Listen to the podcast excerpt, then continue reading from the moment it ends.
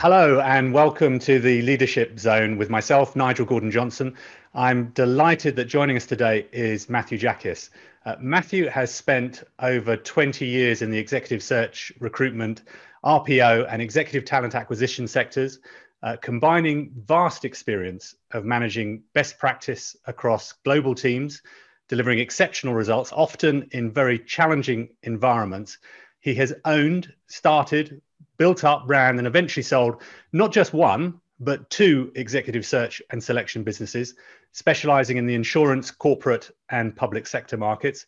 He was the Group Managing Director of Eames Consulting, Group CEO of Dryden Human Capital, and is currently the Global Head of Executive Search and Research at AMS, the global total workforce solutions firm that you may be more familiar with as Alexander Mann Solutions. Matthew, welcome. How are you? Thank you, Nigel. I'm very well, thank you, in these difficult times. But yeah, I'm very well. Thank you for that very succinct introduction as well. Well, as I said, hopefully it's all true. I'm pretty sure it is. Well, I think it is. It's on my LinkedIn bio, so it must be true, surely. It must be true in that case, yeah. LinkedIn is the font of all accuracy and knowledge, anything to do with talent acquisition. Yes. It must be. The Wikipedia of talent acquisition. Exactly. The Wikipedia. I always still laugh at the people that say how it's on Wikipedia, so you know I got all my information from there. This is absolute fact, and yeah, you might need to double check that just in case. Yes, not the most reliable research tool, not necessarily recommended.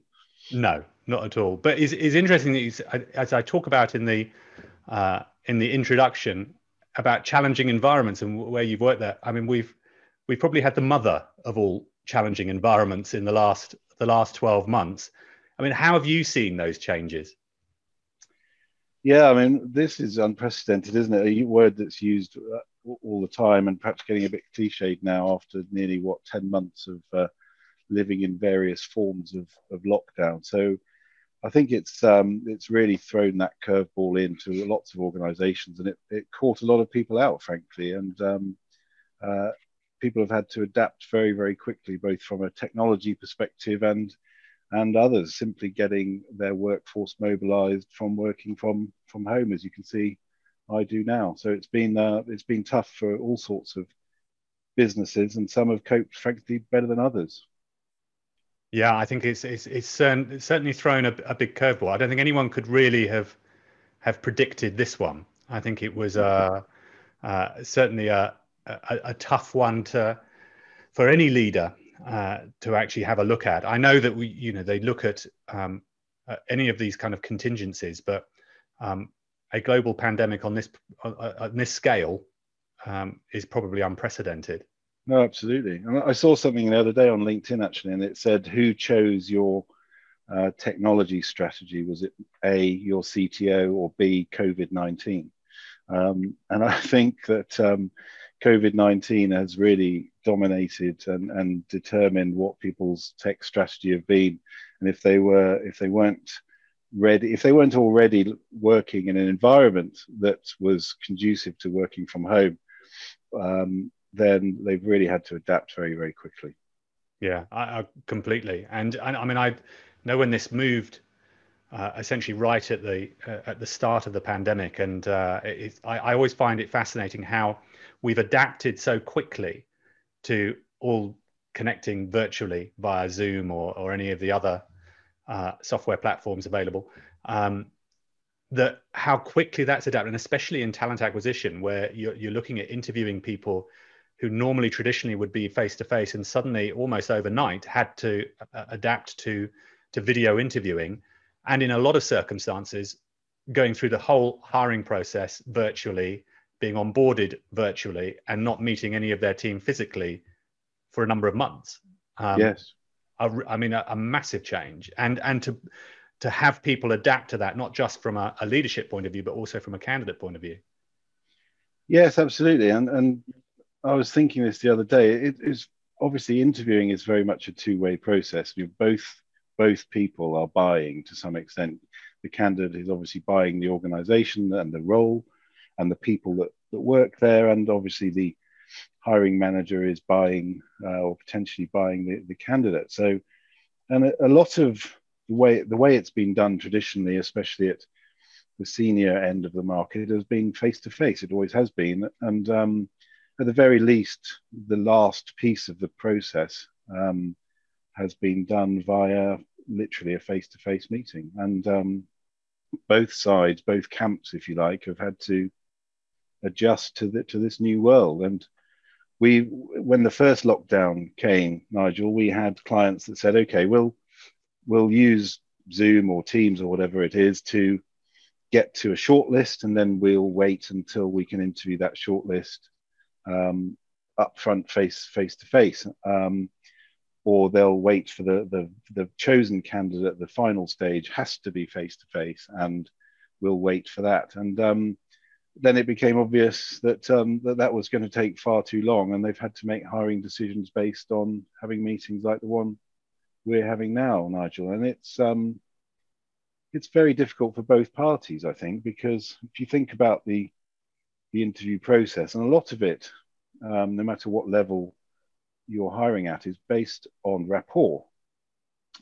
We've had some very interesting feedback where it's just so difficult to build rapport, especially in those first 5 minutes when you get there. You're normally, especially in this country, you're talking about, how did you find the office? Okay. How did you get here? Did you find somewhere to park? How was the tube? What's the weather like? Usual British small talk, which actually is an important part of the first 5 minutes getting to know you. You get to look around the building. You get to see the type of people that work there, what they wear, how you were greeted at reception. And all of this builds a picture. And now, Nigel, the only picture you get as a candidate, if you like, is the one that you see in front of you on the screen, and a background which sometimes is blurred. We had, we also had a candidate the other day whose final interview was a panel interview, and because this was in Europe somewhere, because they were allowed in the office, there were three people in the same room, but because they were in the same room, they all had masks on. Wow! And so my candidate, or our candidate. Was sitting in their house being interviewed by three people wearing masks. And the feedback was from the hiring manager was that there was no rapport. and our candidate was like, well, it's quite difficult. You can't see their face. You can't see if they're smiling. You know, all those subtle things that you pick up on that has made this very, very difficult. And that's why I think that adapting to it has been very difficult. I mean, that is we laugh about it, but these are the serious challenges that people are having to deal with. I did it towards the end of last year, a series of interviews with body language experts around the world, and part of that conversation was about how people are actually adapting, because of course all we can see here is just above here, and as the body language experts have talked about, an awful lot of indicators are of what people are thinking, whether they're telling the truth, whether they're being dishonest, are from below ground. What you're doing with your feet and your feet movement and little small micro impressions that people do. And of course, by doing this, you're seeing much less. You're not seeing hand movement or anything below waist. And if you then add in a mask to that situation, that's even more challenging. But that is what we call coined the new normal, as it is. I know that was a tired phrase, but I mean, do you see that there is? Do you anticipate that? Are we in a new normal? And do you see this as being a future whereby we're going to have to accept this for quite some time to come? I think that people seem to think that the nirvana of a vaccination program is going to stop that, but I wonder whether the new normal is something, in actual fact, we've got this winter for some time to come. We're going to have to continue to adapt rather than hoping it's going to change. Well, I think to some extent the premise of your question means that it's actually a negative for everyone. And I think that certainly in I think the ideal for a lot of people is a mixture of what we've got now and what we used to have.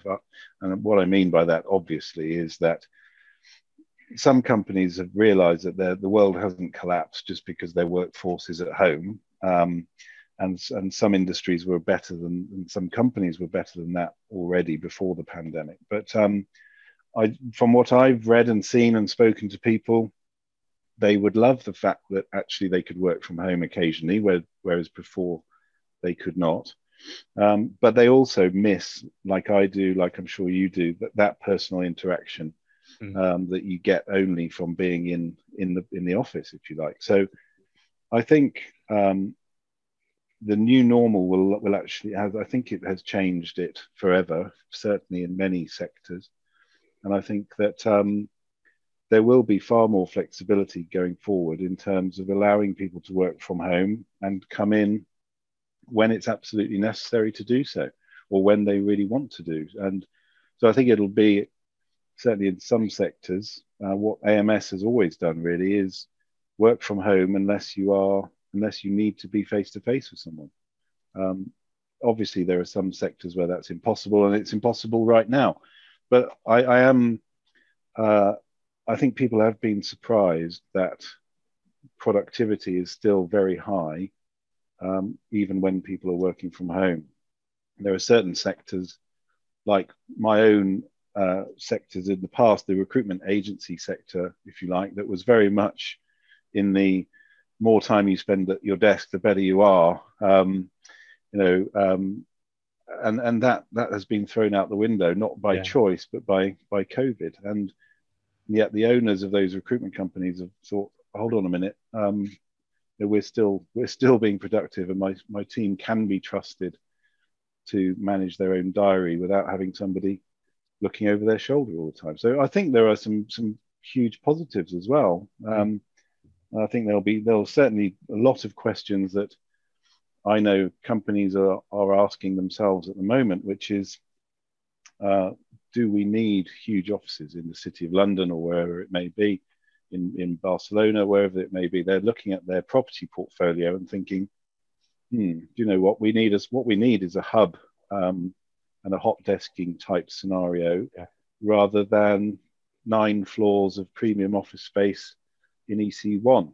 So I genuinely think that this has changed things, not just until we've all had the jab, but going forward as well.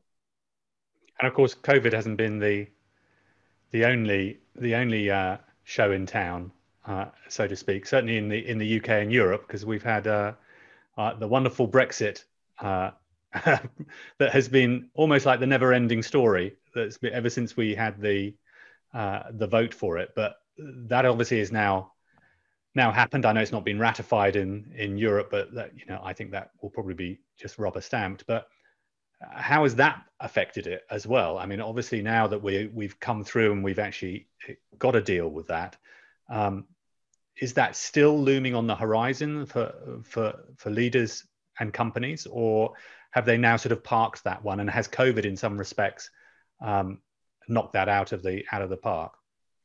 Well, I think COVID has certainly taken the priority, because obviously the safety and the well-being of your employees is utmost in your thoughts every day, and making sure that you're providing a safe environment, that you're looking after people's mental and physical health in geographically dispersed areas has been quite rightly the major priority for businesses. And to some extent, I think when it was announced late last year that we had a deal, it was very much, gosh, that's great, let's move on. And then COVID has come back with this new variant this year, certainly in this country and others, and it's become the priority again. So, but that's not to say that businesses haven't had to prepare for Brexit and are still dealing with the changes. And I think certainly in our sector, it's more aligned to, we have a very flexible global workforce, and we delight in giving people opportunities to work in different countries where they weren't born, they don't have citizenship. And previously, we could move people around as part of the flexible offering that we enjoy. So we obviously had to upskill in terms of learning about that. But COVID still dominates whenever I speak to. I've got a global workforce. I've got people across Europe, across the UK and America, etc. And everybody's dealing with the same problem in perhaps slightly different ways, but it's still very much the priority for people at the moment. Yeah, absolutely. And I think you're right. It has sort of pushed it to one side in some respects, and we've sort of got some kind of closure on that process. And I'm sure there will be some impact in terms of people moving around. We still will be able to. It's just probably going to be a little bit more paperwork in order to get people to do that. I'm interested to sort of find out how these crises have impacted the ability to source great talent, and especially in the leadership side of things, because companies are finding it crucial to have their great leaders still in place and to still captain and navigate the business through this crisis. Mm-hmm. Is that making it more challenging for people like yourselves to try and source great talent and actually get them to move?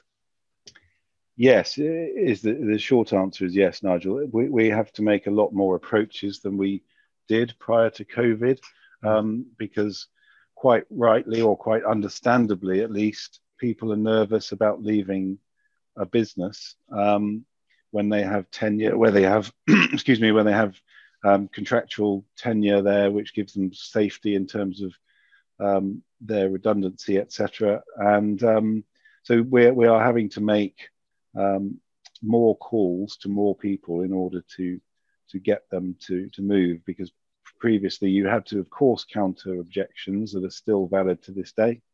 But on top of those objections, you've got, not sure it's the right time to move, Nigel, to be honest.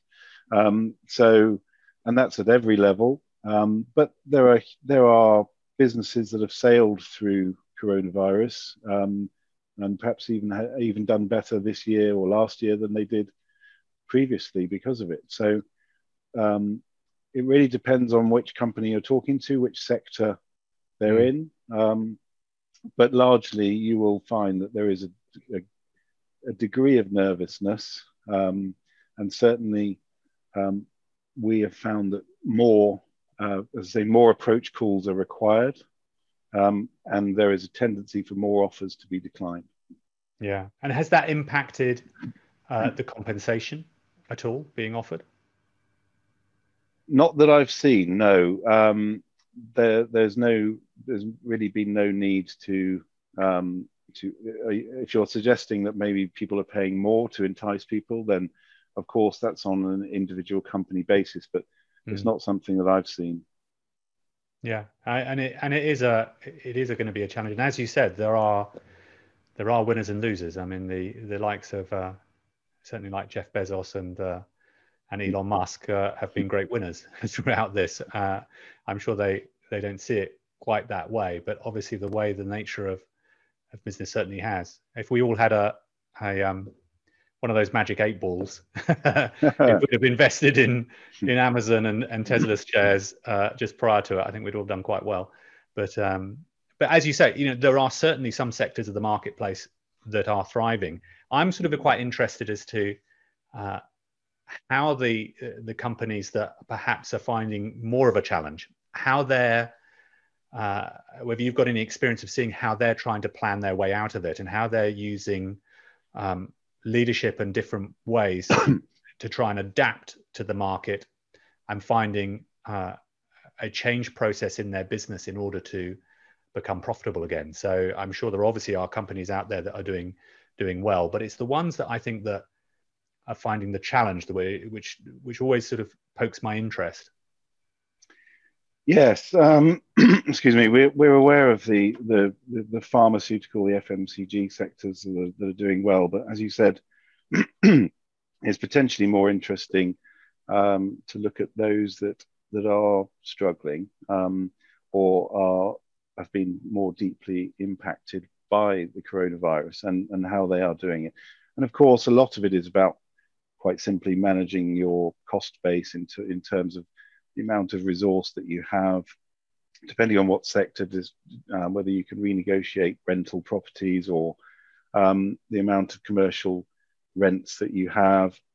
But it's largely been around managing workforce dexterity in terms of having that really fine balance between having enough people to make sure that you can deliver not only for the level of work you've got now, but should it increase suddenly, which we've seen late last year and this year, for example. So certainly the role of people capital or HR, depending on what you call it, has been crucial in terms of getting that balance right in terms of not only how many people you've got, but where they are, the types of skills that you're bringing, that you're retaining into the company has been essential to make sure that you can get through this and that you're in a great position when it does pick up, because obviously we'll hope and believe it will pick up. And what people don't want to be doing is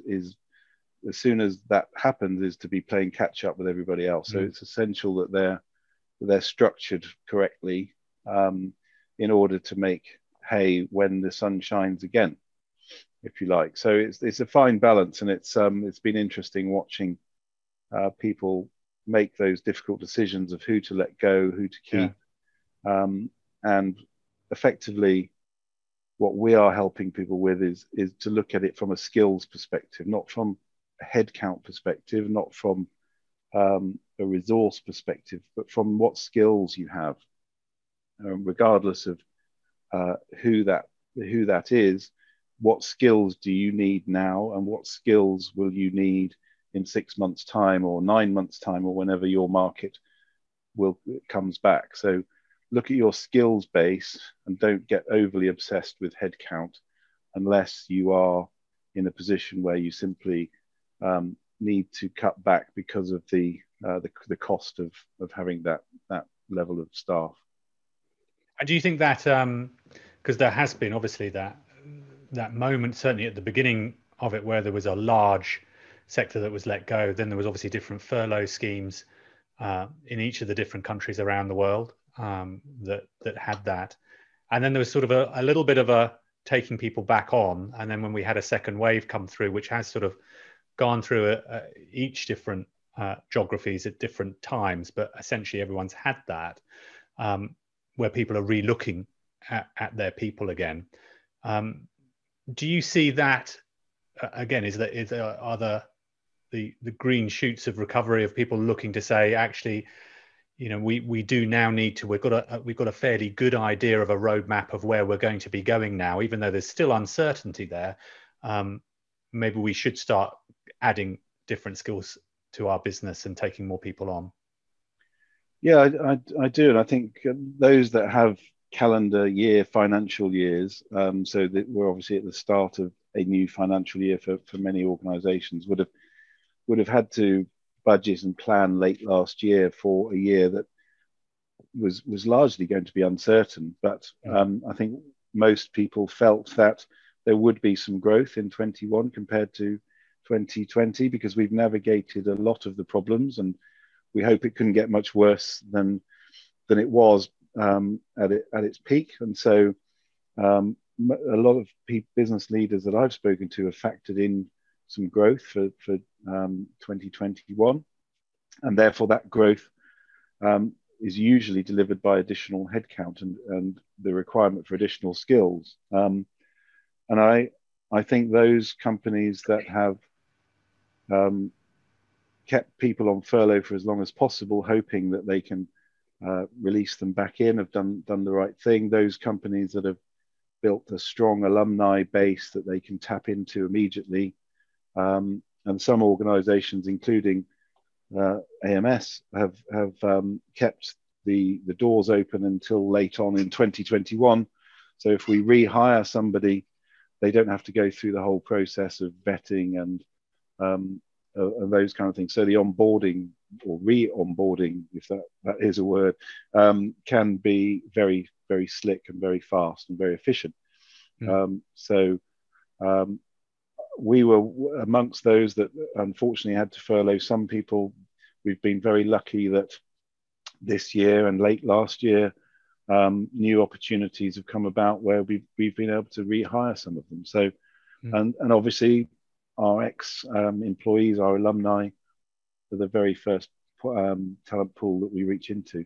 In fact, the only talent pool we reach into unless we require skills that we don't have. Yeah, which is really good. And I think a lot of companies would do well to look at that focus to look at alumni to do that.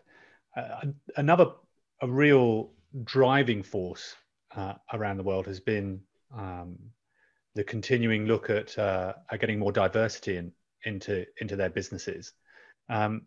How have you seen that? I mean, it can be a real challenge, I think, for organizations, irrespective of whether or not we've got COVID to deal with, but and especially in the leadership areas where I think there's a well-recognized fact that perhaps that hasn't caught up yet in the C-suite. Where do you see that? Do you notice that with your clients there's a lot more emphasis on getting better diversity?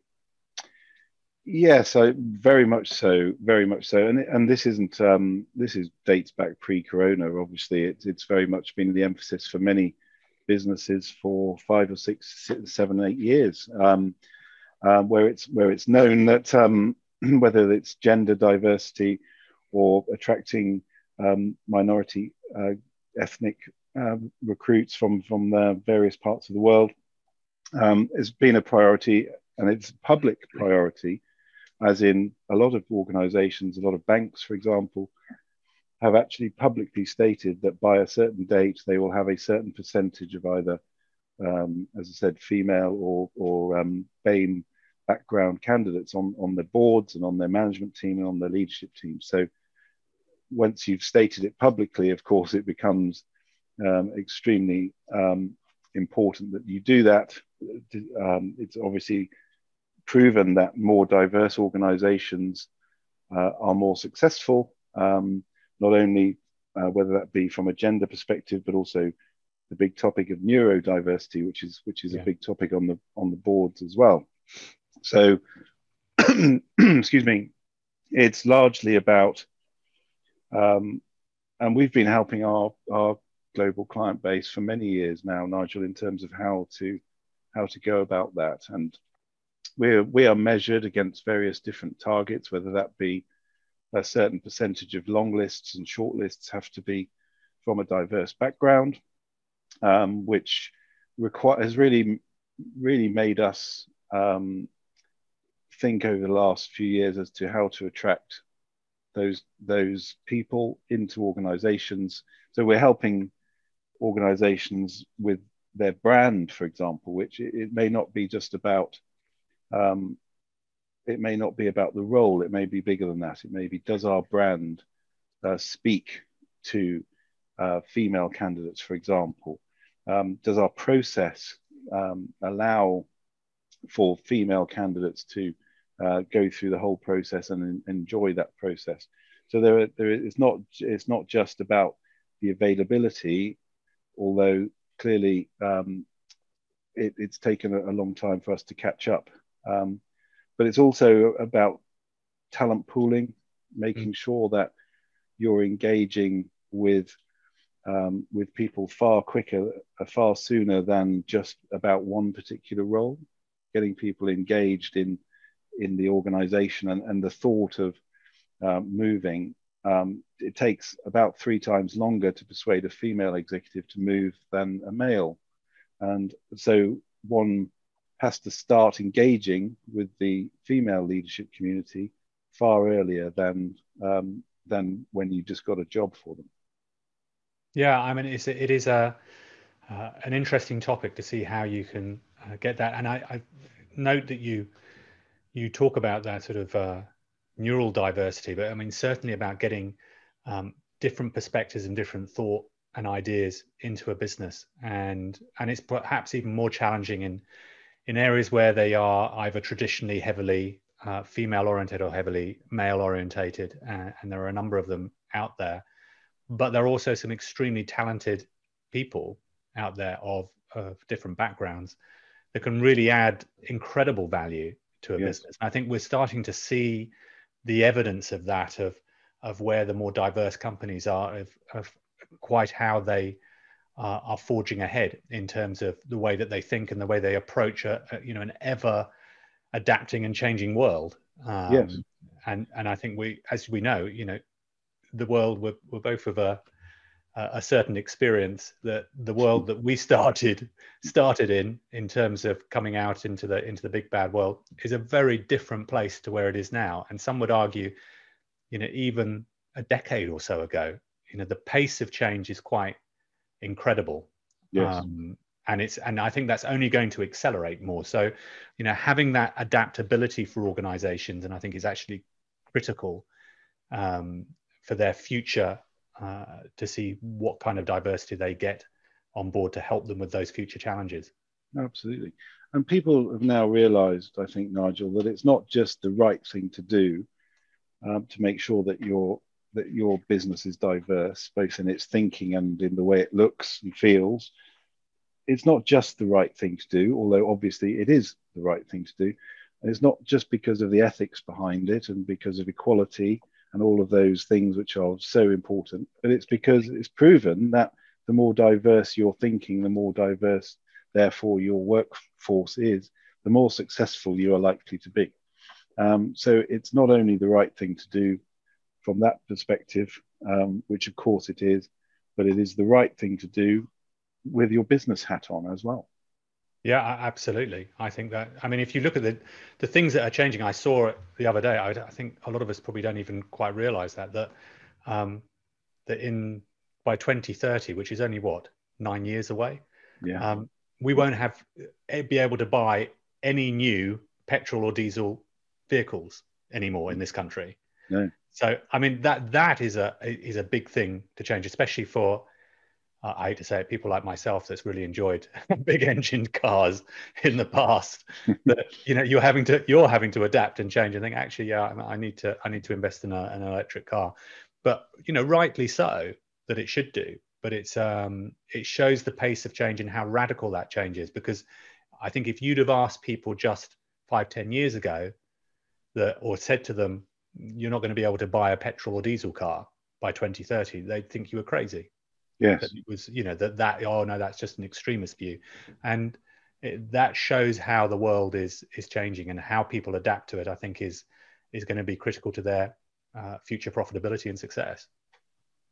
No, absolutely. The pace of change driven by technology has just been astounding, and I wish I could remember all of those statistics that I read, but they're frightening in terms of the uptake of new technology and how it's transformed the landscape. And digital is where it is at the moment in terms of recruitment. Those digital firms that are doing very well throughout this pandemic, and they have grown enormously quickly. And it's frightening when you look at some of those statistics. And people will have to adapt and adopt that change mentality in order to be successful. Completely. So I'd be interested to talk a little bit about AMS, because I think that a lot of people certainly knew it as Alexander Mann Solutions. Yes. That change the rebrand was quite recent, wasn't it? Last week, I believe. Oh, that recent. Okay. Yes, it was. It was. It's been a long time in the making, of course. But yes, launched, I believe, last Monday. And what sort of prompted the rebrand? I'm sure that if marketing and PR were there, they would give a really strong bit of it. But what was the change in it? Does it reflect a new direction for the business? This is, as you say, where I wish I could hand you over to my marketing colleagues. Nigel, I'm not a marketing expert. I don't want to get you into trouble with marketing. No, but what I do know is that it's partly reflecting what we've been speaking about in the change. Workforce dexterity is something which is at the top of many people's requirements at the moment, and being agile and flexible, going out there with that message that says that we are, we have a huge range of talent acquisition solutions and services that isn't just about being the world's largest, most highly regarded recruitment process outsourcing firm.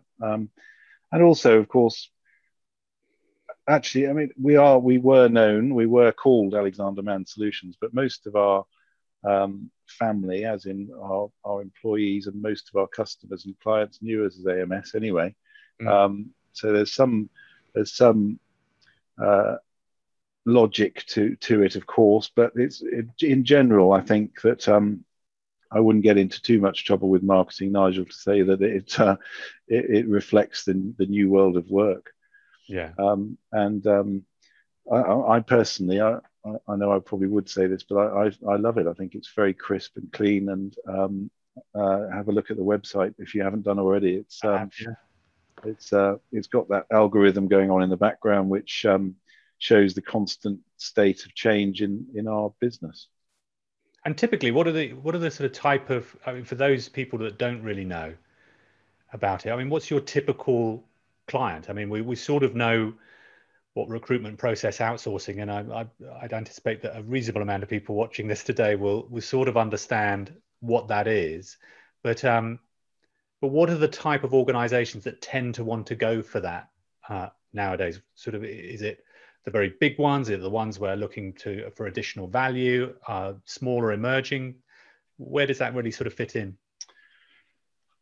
I think the answer a few years ago would have been those that hire, let's say, more than 1,000 people a year across their global workforce. And to some extent, that's still true. They outsource their hiring of their workforce to the experts is now a concept which is nearly 30 years old. So the majority of that was built on those organizations who felt that it would be better to outsource their hiring, especially volume hiring, as I say, 1,000 or so a year or more to people like ourselves. But we have adapted with the market, we've changed, and now some of our clients we consult with. We don't just produce RPOs. Of course, RPO is a very strong part of our business, but we also fix short-term problems for people, put fires out in their talent acquisition teams. We upskill them, we enable them to do it themselves better. So it's not purely about outsourcing and huge contracts, although we have many, and we're very grateful for those. We also have a consulting business that helps people do their hiring themselves, do it better, do it more efficiently, attract more diverse candidates, etc. And as I said, we also have businesses that only require short-term help. They're going through a spike in activity, and so they don't need a 5-7 year long deal. What they need is us to go in there, parachute in, build a team very quickly for them, solve their problems, and then leave them to it after 6 months or however long they need us for. So the large scale RPOs, as they tend to hire around 1,000 plus, and in some cases significantly more. But that means a large-ish global corporation. But we also consult with growing organisations who I know are going to, who know they're going to go through some huge growth, and they need to know what their structure should be and how they can put the foundations of a big business in place, even though at the moment they're currently on a growth curve. So I guess the short answer to your question, Nigel, is there isn't really a typical client, because we have so many different solutions that we can tailor to anybody really who is interested in talent acquisition expertise. And really grown over the years, because I think I can't remember when I first was aware of Alexander Mann, but what, you were in the 90s, weren't they, when they first started? Mid-90s? Yes. Must have been. Yes. Yeah, no, it's grown enormously. We've been very lucky to build upon our first couple of RPO clients when Rosaline first established the business. It's grown enormously in terms of our resources, our headcount, if you like, and our global footprint has grown enormously. Our client base has thrived and grown quickly and sustainably. We're very proud that we keep our customers as well as get opportunities with new ones. So, yeah, it's grown. It's been hugely successful. And the idea that Rosaline Blair, who is our chair to this day, had all those years ago was obviously a pretty good one, to be honest, because the business is highly regarded and very successful. And we're very proud of our customer base. Yeah, absolutely. And how are we, obviously, for the people that are outside of the UK and not in lockdown, as we are talking now, we are currently all quarantined to our houses, allowed out for an hour of exercise today or any kind of exception, which tends to be if you're going to the shop to go and get your loaf of bread or something like that, you're allowed out additionally. But how are you finding it? Coping, because what we've been down, I mean, it seems like years now, but it's only actually probably been what, three weeks, hasn't it? But it seems a lot longer. Yeah, I mean, certainly February, March last year, I started the trend of lockdown slightly earlier. I had a bad skiing accident in February 2020. And was basically holed up at home anyway. And then lockdown came in, and I feel like I've been here ever since, really. I don't think I've left the Cotswolds, where I live, more than once or twice in that year. So, look, I'm very grateful. I've got a colleagues who I love dealing with and speaking to. Yes, it would be great to see them face to face, and I can't wait for that to happen. But I'm very conscious that whinging about it when I've got such a fantastic bunch of colleagues, and I live in the countryside, which I think helps. And so I'd feel very uncomfortable complaining about it. But boy, am I missing seeing those people, having a beer with my friends, going out to restaurants, you name it, just doing business face-to-face occasionally would be an absolute joy. And I mean face-to-face as in the same room. I think everybody's probably getting to that point. It'll be, and when you see the pictures from other places around the world where they've come out of it, where you're actually, I mean, I noticed on the watching some of the cricket over in Australia against India, and they actually had people in the crowd. And you look and think, how weird it looks. And it's almost, you're looking at the screen thinking you should be social distancing. And then you realise that things have sort of changed over there already, albeit it's still not back to where it is. But as we said before, I think there is certainly light at the end of the tunnel. And I think we're all fairly confident it's not a train coming at us. So I think we should be looking forward to it. Matthew, thank you so much for your time today. It's given us a really interesting insight into some of the challenges that are taking place in the world of recruiting and leadership. Stay safe and look forward to catching up with you soon. And you, Nigel. Thank you very much indeed for the opportunity. Appreciate it. You're absolutely welcome. Thank you.